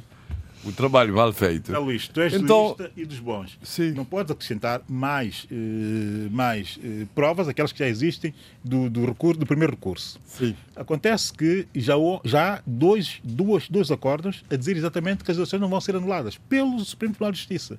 E estás à espera que novas provas é que vais produzir no sentido deles retificarem aquilo que está mais do que claro nos 12 acordos anteriores. Não é possível, Zé Luís. Mas o que é que. Tecnicamente não é possível. O, o Supremo Como é que o Supremo, ó Abílio, como é que o Supremo disse que não vai anular se ainda não tem decisão? Mas queres, não, mas queres que eu te Não tem leia, decisão. queres que eu te leia os Bom, acordos? Ele Não, está. o, o que se disse, pode Tu leste o acordo, tu leste o acordo. Lê, então, para me Tu leste o acordo. Não, mas agora eu tenho que buscar o acordo. disse é que para o- a Comissão Nacional de Eleições refazer o trabalho. Refazer o trabalho, para mim, independentemente de questões semânticas, é recontar, é recontar a coisa a partir das atas dos votos reais. É isso. Refazer o trabalho é, é, é isso. Muito bem. Eh, Eduardo, quer É isso. Não, que- queria dizer, portanto, não sei se cheguei a. Não é isso? Então lê os acordos, Abílio. Não, ne- neste momento não, Lê não, os não tem acordos aqui, acho eu. Não, é? Não tem aqui. Poderemos deixar isso para mais tarde. Ainda, isto vai dar ainda muito. Falar. A questão, É da, importante isso. É a questão das denúncias internacionais sobre a, a- a vida política guineense eh, é visto por parte da sociedade civil muito bem, porque isto tem ajudado, porque contém um bocado a, a, a posição dos, do- dos agressores, entre aspas, não é? Eh, As denúncias têm sido muito inteligentes e oportunas, tem havido uma boa cobertura e interesse mediático internacional né, em todos os continentes e isso ajuda e de que maneira? Portanto, isto é muito importante, isto é a posição da sociedade civil guineense. é? Portanto, é importante. Sim, senhor. Bom, eh, eh, estamos aqui a falar em, em- enfim, em vários, vários domínios. Eh, falemos de justiça. No caso de Cabo Verde, finalmente eh, constituídos arguídos no processo nos célebres processos dos terrenos da praia, 15 cidadãos uh, e uma empresa. E uma empresa. Bom, eu, eu tenho por hábito não comentar os casos concretos. Os casos pendentes, sobretudo nos seus inícios. Eh, sobretudo não, mas o, a Constituição de Arguído é, um, é uma... uma questão relevante, é, é sobretudo questão quando não há, digamos, reação da outra parte. Porque eu primo por expor aqui no debate africano, uh, portanto, o contraditório. Posso ter a minha posição, mas posso é. até limitar-me a expor o contraditório. Mas, facto, é que isso é extremamente, o que está a acontecer neste momento, é extremamente relevante, porque já sabíamos que os, as autoridades cabo-verdianas, judiciárias, policiais, eh, estavam trabalhando bem no domínio da droga. Grandes apreensões no domínio do, do, do crime violento. No crime violento, portanto, as notícias têm sido profusas e a provar, portanto, que as autoridades cabo-verdianas estão trabalhando bem, em cooperação com, com, com, com, com, com, com eh, autoridades estrangeiras, as polícias estrangeiras. Mas um crime eh, suspeita nesse caso até já a acusação de um crime de colarinho branco, com esta dimensão, é, portanto, acho que nunca houve antes uhum. em Cabo Verde. Eu não estou agora a dizer se a acusação é fundada ou não, portanto, há todo um processo Isso, que vai tribunais... se desenvolver. Exato. Porquê? Porque, uh, primeiramente, uh, pelo desenvolvimento que, que a coisa teve, viu-se na fase anterior.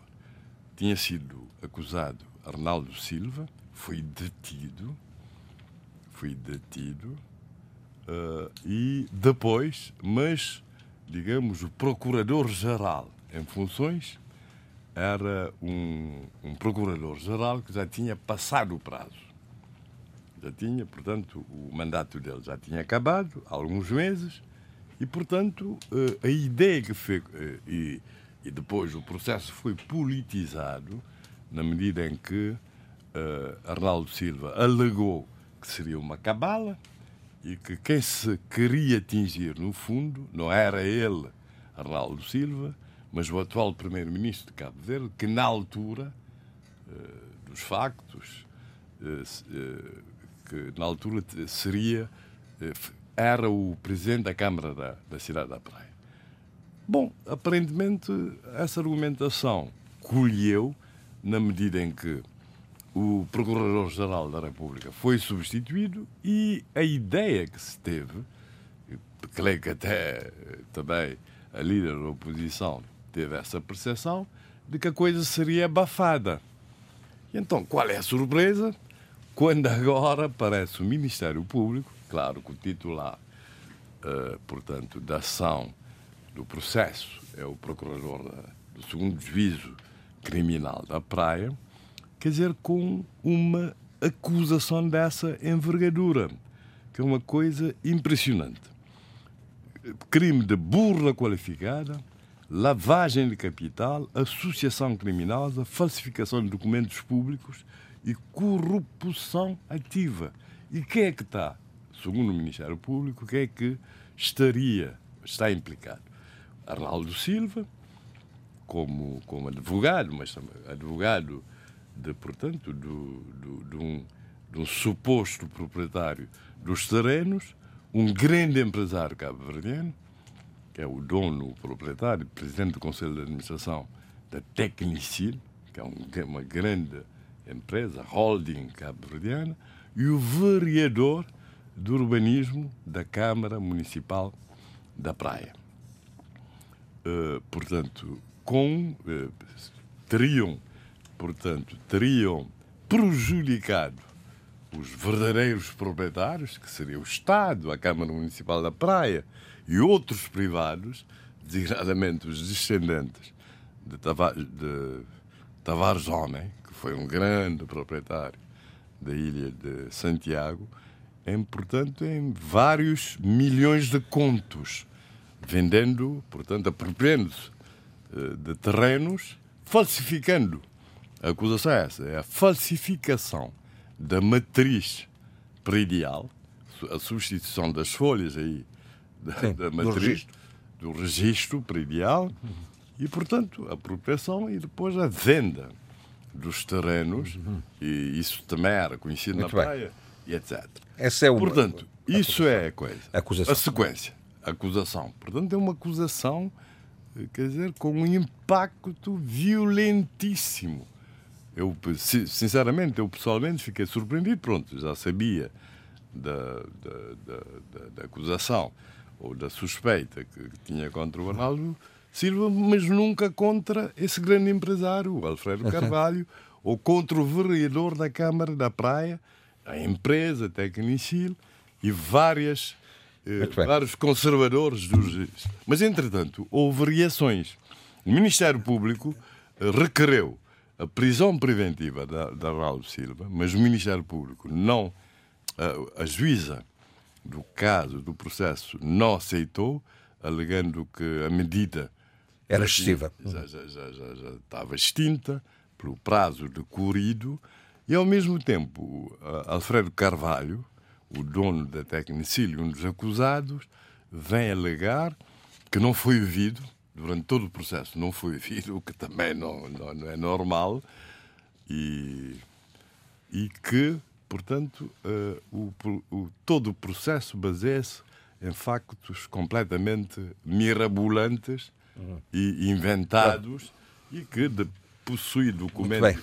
Vamos ver, por Vamos exemplo, ver o que é que isso vai dar. o- Sim, o senhor. desenvolvimento das coisas. Nós já não Mas temos muito nunca, tempo. Na minha opinião, Sim, houve um senhor. processo dessa envergadura, eh, num, num processo de, de crime de colarinho branco, de alegado crime de colarinho branco, é preciso ter sempre cuidado. Sim, senhor.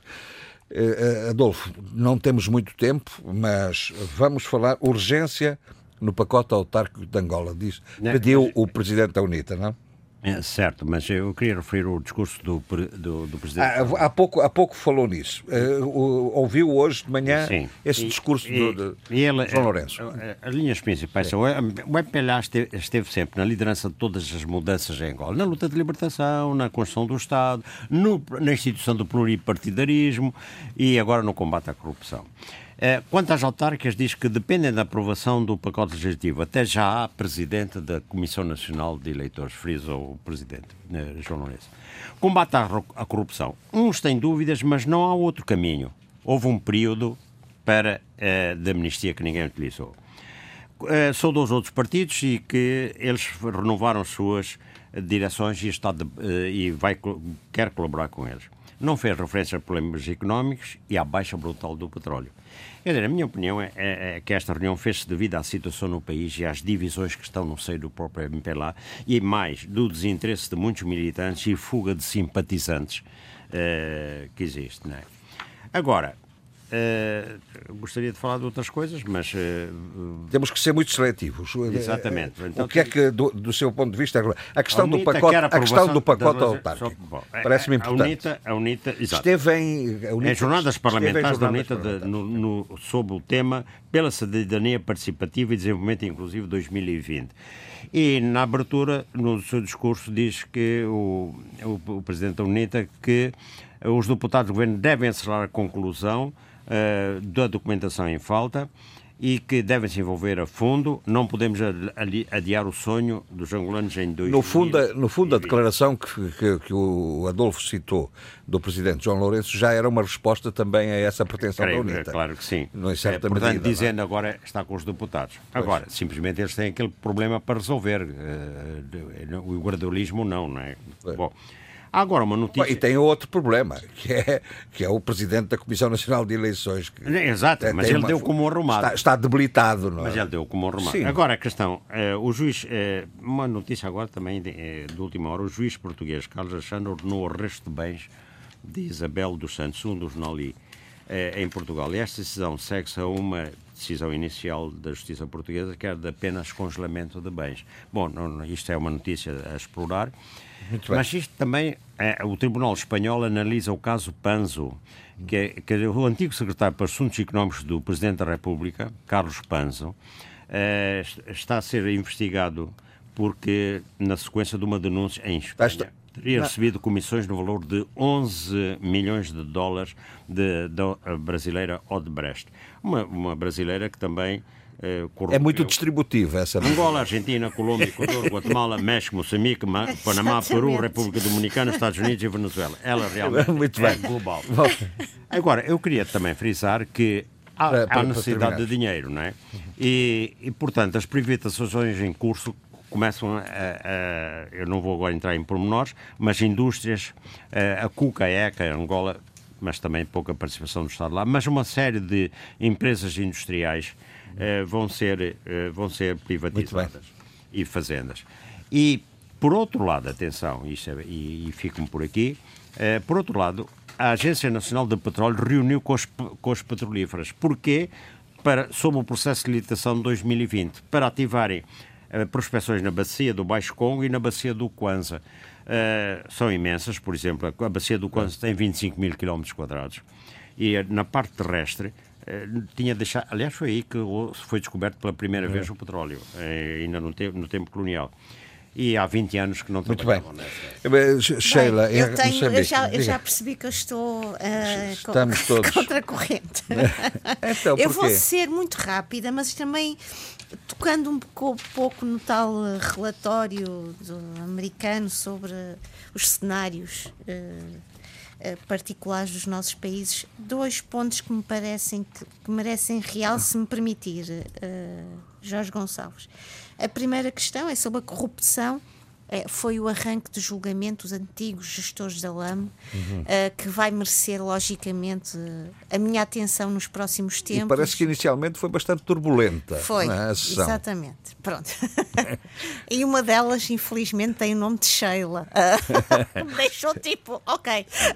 Mas falando em corrupção, pronto, é um assunto que falaremos com, algum, com alguma cuidado e com alguma análise, mas uh, quero chamar a atenção para isso, sobre a, a, o arranque do julgamento a estes três gestores da LAM, Sim. por uso indevido e abuso do seu cargo e também uh, contrata, uh, o cumprimento de contratos que não eram de todo do interesse de, da LAM, das linhas aéreas de Moçambique.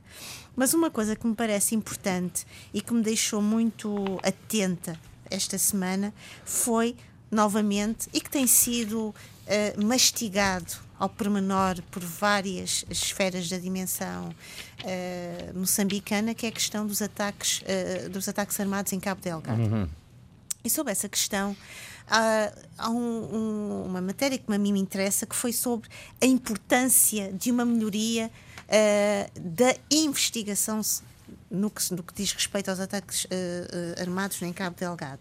E esta semana em Pemba decorreu uh, um, uma, uma ação de formação a, a Forças Armadas de Defesa de Moçambique, a membros do Serviço Nacional de Investigação Criminal, também incluindo neste rol de, de formandos magistrados judiciais e do Ministério Público. E aqui há realmente uma grande uh, concentração de, de interesse, se assim posso dizer, de fertilizar o nosso conhecimento sobre, relativamente às ferramentas para se combater os ataques armados em Moçambique. Ataques estes que não são considerados uh, pelos seus analistas e definidores como terrorismo, mas são ataques que têm criado uma enorme celeuma, uma enorme vulnerabilidade civil, cívica, política e económica. Uh, eu gostaria de chamar a atenção para isto, porquê? Porque ainda nesta semana, se, se não estou em erro, ontem, o MDM veio uh, alertar para que há necessidade de impor um estado de emergência sobre esta situação, uhum. nomeadamente, e aqui vou passar a citar, porque eu acho que é preciso ter cuidado com estas coisas, que o governo faz de tudo para não esclarecer quem são os verdadeiros autores morais e autores materiais deste conflito. E neste sentido, o MDM apela e vai uh, apelar uh, os seus vários membros, não só do MDM, como também da Assembleia, para a criação de uma comissão de inquérito para melhor uh, se entender e descortinar esta uhum. situação. Agora, a questão aqui que merece ser desconstruída e que nós ainda não conseguimos colocar o. Não, não, não conseguimos chegar à maquinaria, sabemos nós que a máquina está muito uh, uh, associada aos interesses económicos uh, predominantes nesta, nesta área, é que também há outras personagens ou personalidades sobre as quais não se fala, que são as grandes companhias que certamente teriam que também ser chamadas para estas situações. Mas elas já se manifestaram disponíveis. Pois, mas olha, há alguma entrevista? Há alguma, há alguma declaração?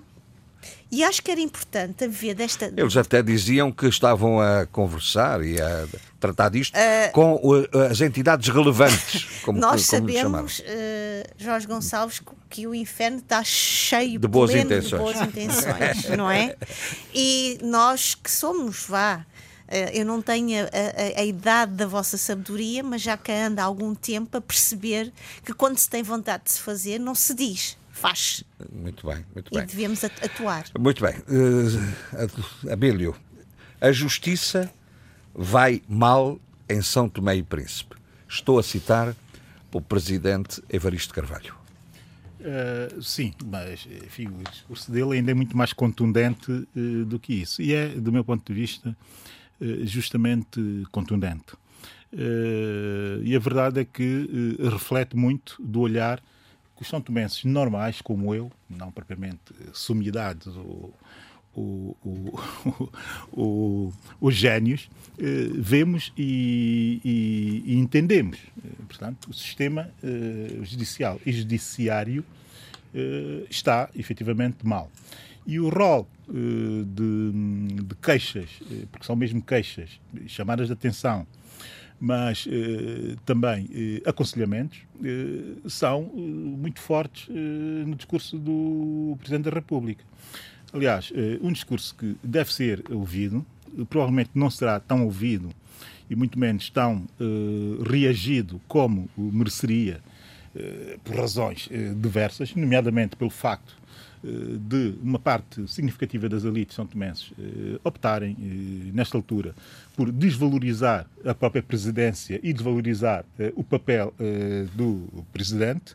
A responsabilidade também é do presidente, naturalmente, pelo perfil demasiado baixo, low profile, demasiado baixo, que foi tendo ao longo deste seu mandato, enfim, sabendo que em determinado momento teria que ser muito mais muito mais interventivo para pôr uh, um ponto uh, de reflexão, não propriamente um ponto final, mas um ponto de reflexão e de situação uh, o que vinha, o que vem ocorrendo na Justiça em São Tomé e Príncipe. Dizem, eu não cheguei a ouvir, porque esta semana de facto foi muito adarfada e não ouvi tudo, nem sequer tive a oportunidade de ler tudo, mas dizem que outros responsáveis pelo setor terão defendido que a situação não está assim tão mal como uh, se quer fazer crer e que até terá sido um bom ano uh, para a justiça em São Tomé e Príncipe. Bem, enfim, isso são entendimentos. Não creio que seja um entendimento geral, até porque baseio-me no próprio Afobarómetro e na visão que São Tomé têm da justiça e de outros fenómenos e de outros poderes também, logo os São Tomés sabem o que é que se passa na justiça. Mas para fazer uma breve, uma breve, uma breve cronologia, uma cronologia rápida e resumida de que se foi passando no sistema judicial e do judiciário, dizer que nós começámos o ano anterior, para situar, em fevereiro do ano passado, com uma uh, um recurso, ou se quisermos, ou a impugnação, um pedido de impugnação junto do Conselho Superior uh, Judicial uh, de um uh, jurista são tomense, o Dr. Nelson Aguiar, a pedir exatamente a anulação de um concurso que anulou o concurso onde ele tinha estado e tinha ganho o lugar de juiz. A verdade é que, passado um ano sobre esse pedido, sobre esse seu pedido, ou sobre essa sua reclamação, se quisermos, esse pedido de anulação, o Conselho Superior da Magistratura Judicial ainda não respondeu. Isto dá bem nota, isto já devia dar bem nota do estado da justiça em São Tomé e Príncipe. É que a justiça não pode ficar por responder. A justiça tem efetivamente que responder. Que respondam como habitualmente respondem, mal, eh, mal fundamentado, que inventem, mas eh, que respondam. E a verdade é que, passado este ano, essa resposta continua por vir. Isto é só para dar nota do que é que se passa, ou de como se iniciou o ano judicial de 2019 para aqui. Entretanto, logo a seguir, tivemos o julgamento a detenção completamente estranha, para não dizer arbitrária, uh, do uh, ex-ministro das Finanças, num processo em que está incluído também o primeiro-ministro Patrício Trovada, que é de facto o alvo do processo, e que, mesmo o processo estando morto, toda a justiça trabalhou no sentido de manter vivo com uma tipologia legal que nem sequer existe por si só, que é o branqueamento de capitais. Existe sempre pendente de um crime que justifica esse branqueamento. Esta é a natureza do, do branqueamento de capitais. Portanto, esse processo existe nos tribunais, ninguém percebe porquê, nem como, quando o próprio Ministério Público pediu a anulação do, de todo o processo. Esta é a nota para se entender eh, como é que funcionam as coisas, como é que tem funcionado a justiça no ano passado. Mas, logo a seguir, tivemos a destituição dos juízes do Tribunal uh, Constitucional. Que é citado no relatório do, dos Estados Unidos. É, é? citado nesse relatório. Uh, das coisas mais pavorosas, alguma vez feitas na Justiça uh, São Tomense. Para além de todo o sistema, ou a cabeça do sistema ter funcionado no sentido disto acontecer, aconteceu uh, a margem de tudo quanto se pudesse pensar, ao ponto de um comunicado do presidente do, Supremo, do, do presidente do Tribunal Constitucional ter sido transformado praticamente numa norma numa norma eh, que foi, através enfim, da sua publicação no Diário de, da República, por indicação da Ministra da Justiça, só podia ser por indicação dela, passou a ser uma norma e a funcionar como uma, como uma norma, e essa norma praticamente serviu para destituir três eh, juízes, se não me engano, do Tribunal Constitucional. Mas a envolvência do caso é que é muito interessante. É que dois ou três destes juízes disseram a mim, em conversa uh, pessoal, foram ameaçados, e como nós sabemos também, foi público e tornado público por um deles, ou por dois deles, por três deles, receberam uma ameaça política através de uma carta falsa vinda do, do, presidente, eh, do presidente de Angola a dar indicação de que se o processo não fosse decidido em determinado sentido, porque ainda estamos a falar da cervejeira Rosema, uh, deixaria de haver apoio às finanças de São Tomé e Príncipe. Tudo isto aconteceu na Justiça. Portanto, portanto para, Portanto, para o terminar, presidente, o presidente tem razão terminar, quando diz que está mal. É. Claro, para terminar, ao longo do ano foram acontecendo outras coisas que não posso, enfim, elencar aqui, mas para terminar o ano nós temos é que um não caso. temos o dia todo. Claro, sabe? temos um caso, eu não sei se vamos ter debate na próxima semana, em princípio não vamos ter, mas temos um caso que para mim é o caso que marca efetivamente, uh, indelevelmente também, o sentido e o sentir sobre a nossa justiça, que é o caso que se está a passar na direção de registro e notariado em São Tomé eh, e Príncipe. Foi uma conservadora eh, demitida por discussão na comissão política de um partido, e eu refiro-me a doutora Quina Fernandes Bragança, demitida por ter feito a denúncia de registros falsos e falsificados no registro de São Tomé e Príncipe. É preciso dizer o seguinte: Mas isso é muito grave. Isso, isso, não, não é, não é, só grave. Isso é muito grave. A, a, a, a minha pergunta é esta. Então, e, e o Ministério Público está a, dizer, agir ou não está a agir? Deveria estar a agir. A verdade, a verdade é que toda a gente, foi dado conhecimento oficial a toda a gente, incluindo ao chefe de governo, e a verdade é que a política sobrepôs. Não sai quem falsificou, que é membro da Comissão Política de um dos partidos no poder, sai a conservadora que fez a denúncia da situação. Mas a situação é mais grave ainda e é preciso que os São assumam isto e percebam o nível a que nós estamos. Porquê? O que está a acontecer é que muita, agora estamos a fazer a atualização, a digitalização dos assentos de nascimento em São Tomé e Príncipe, e o que se começa a descobrir é que há pessoas com duas e três filiações. Filiações como? Exato. Vários pais e várias mães. Como é evidente, como se está a digitalizar no sistema, começam a ver eh, pais com filhos a mais do que aquilo que tinham eh, e que alguma vez foi eh, notado, assentos rasurados com pessoas que passam de uma filiação para outra, e a verdade é que são quase 5 mil casos assim, de falsificações. Chegou a altura do país pôr a mão na consciência, pôr a mão na consciência e perceber que nós somos um Estado e uma nação sérias, de gente credível, e que não podemos estar a ser enlameados desta forma. Porque quem está à frente, quem está à frente, por acaso é uma Universidade de Aveiro, quem está à frente nessa, desse processo de digitalização uh, dos assentos e dos, das certidões de nascimento em São Tomé e Príncipe, uh, quer dizer, está perante um facto que é o facto que envergonha qualquer um. E então alguém Bom, que tenha a coragem de chegar e dizer que o nosso meus, judiciário, meus... judiciário está bem, que foi um ano fantástico, quando isto está a ocorrer e toda a gente sabe que está a ocorrer. Bom, eu não, esse não ouvi. Ouvi foi o Presidente a dizer que está mal. E, não, portanto, e o Presidente sabe perfeitamente bem portanto, que está mal e que está muito mal. Muito bem. Uh, eu irei falar seja sobre como, caso se, com muito detalhe, sim, que é para depois não Seja como for, estas duas circunstâncias que você trouxe ao final do debate uh, são suficientemente graves para que uh, haja, sejam tidas em consideração não sei se estão ou não, mas uh, pelas instâncias da investigação. Esperemos. Uh, da investigação porque criminal. o país tem uma imagem, o país tem uma Bom. imagem, o país é um país de gente séria. Vamos aguardar então. Normal como eu, que não pode estar. Vamos aguardar. Uh, não pode estar perante uma coisa deste género, impávida e serena, sem reagir. Não? É? Vamos lá dar recomendações, meus senhores. Eduardo. Olha, trago um livro que não é nenhuma novidade. Todos nós aqui possivelmente vimos. Por favor, não matem a cotovia. Oh. Mas uh, o livro da Perli, que é Mataram a Cotovia da, da Relógio d'Água, é uma releitura muito agradável para quem já viu o filme, foi o meu caso, já tinha visto nos anos, na década de 60, e agora vou, vim ler o livro, e é uma leitura muito agradável, uh, passado no sul dos Estados Unidos, numa época muito, muito controversa, que é da escravatura, e, portanto, é um texto que me está a agradar maneira. Falta-me o último capítulo e tenho pena de chegar ao fim.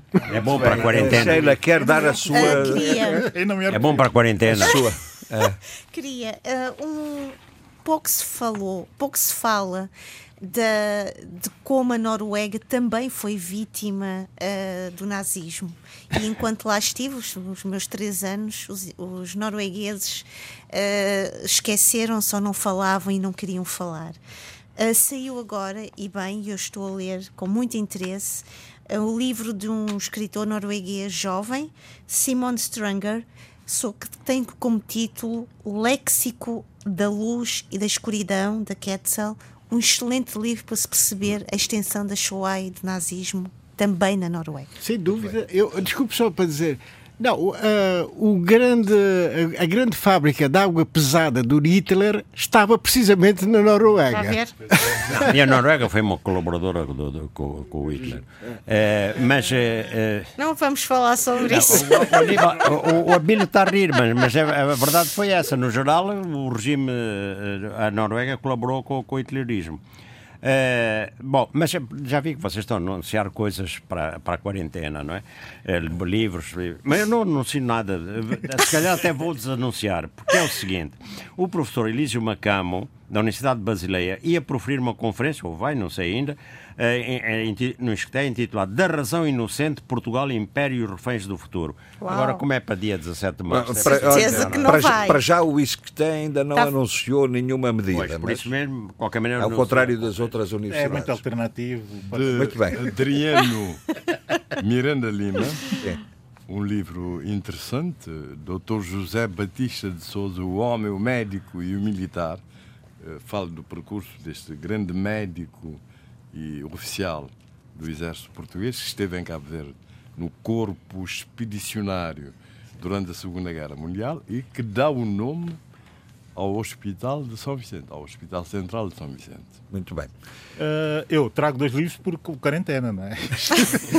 Vamos estar em casa duas. Não, mas para, para, já tem na cabeceira Howard Jacobson, Pussy, não vou traduzir, Pussy. Muito bom, muito bom. Como o maior fracasso do reino conquistou o coração e o voto do seu povo, 2007 da Bertrand, é a vida do Trump vista de forma uh, uh, parodiada uh, e, e, e, dá um gozo imenso, porque já comecei a ler, ver a forma como ele descreve o Trump neste livro. E depois, Joca Alhartia, é uma, o título do livro, Copos Celestes, editado agora pela Relógio d'Água. Uhum. Ela, enfim, ganhou o Man Booker International Prize, 2019, e é muito interessante porque é uma escritora de Oman, que fala sobre a história, é uma história de uma família uh, que evolui, e também como evolui o país, mas sem se esquecer de como o Oman, como o Oman foi um dos pontos fulcrais para a escravização dos negros no Índico. Muito bem. Uh, bom, de, com isto vamos terminamos esta edição do debate africano e tal como eu já tinha sugerido, uh, vamos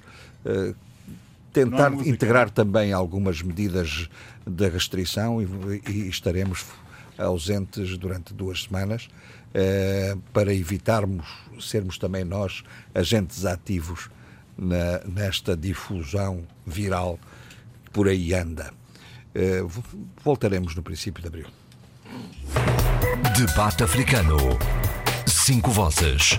Cinco países. A análise dos principais assuntos da semana. Na IRDP África.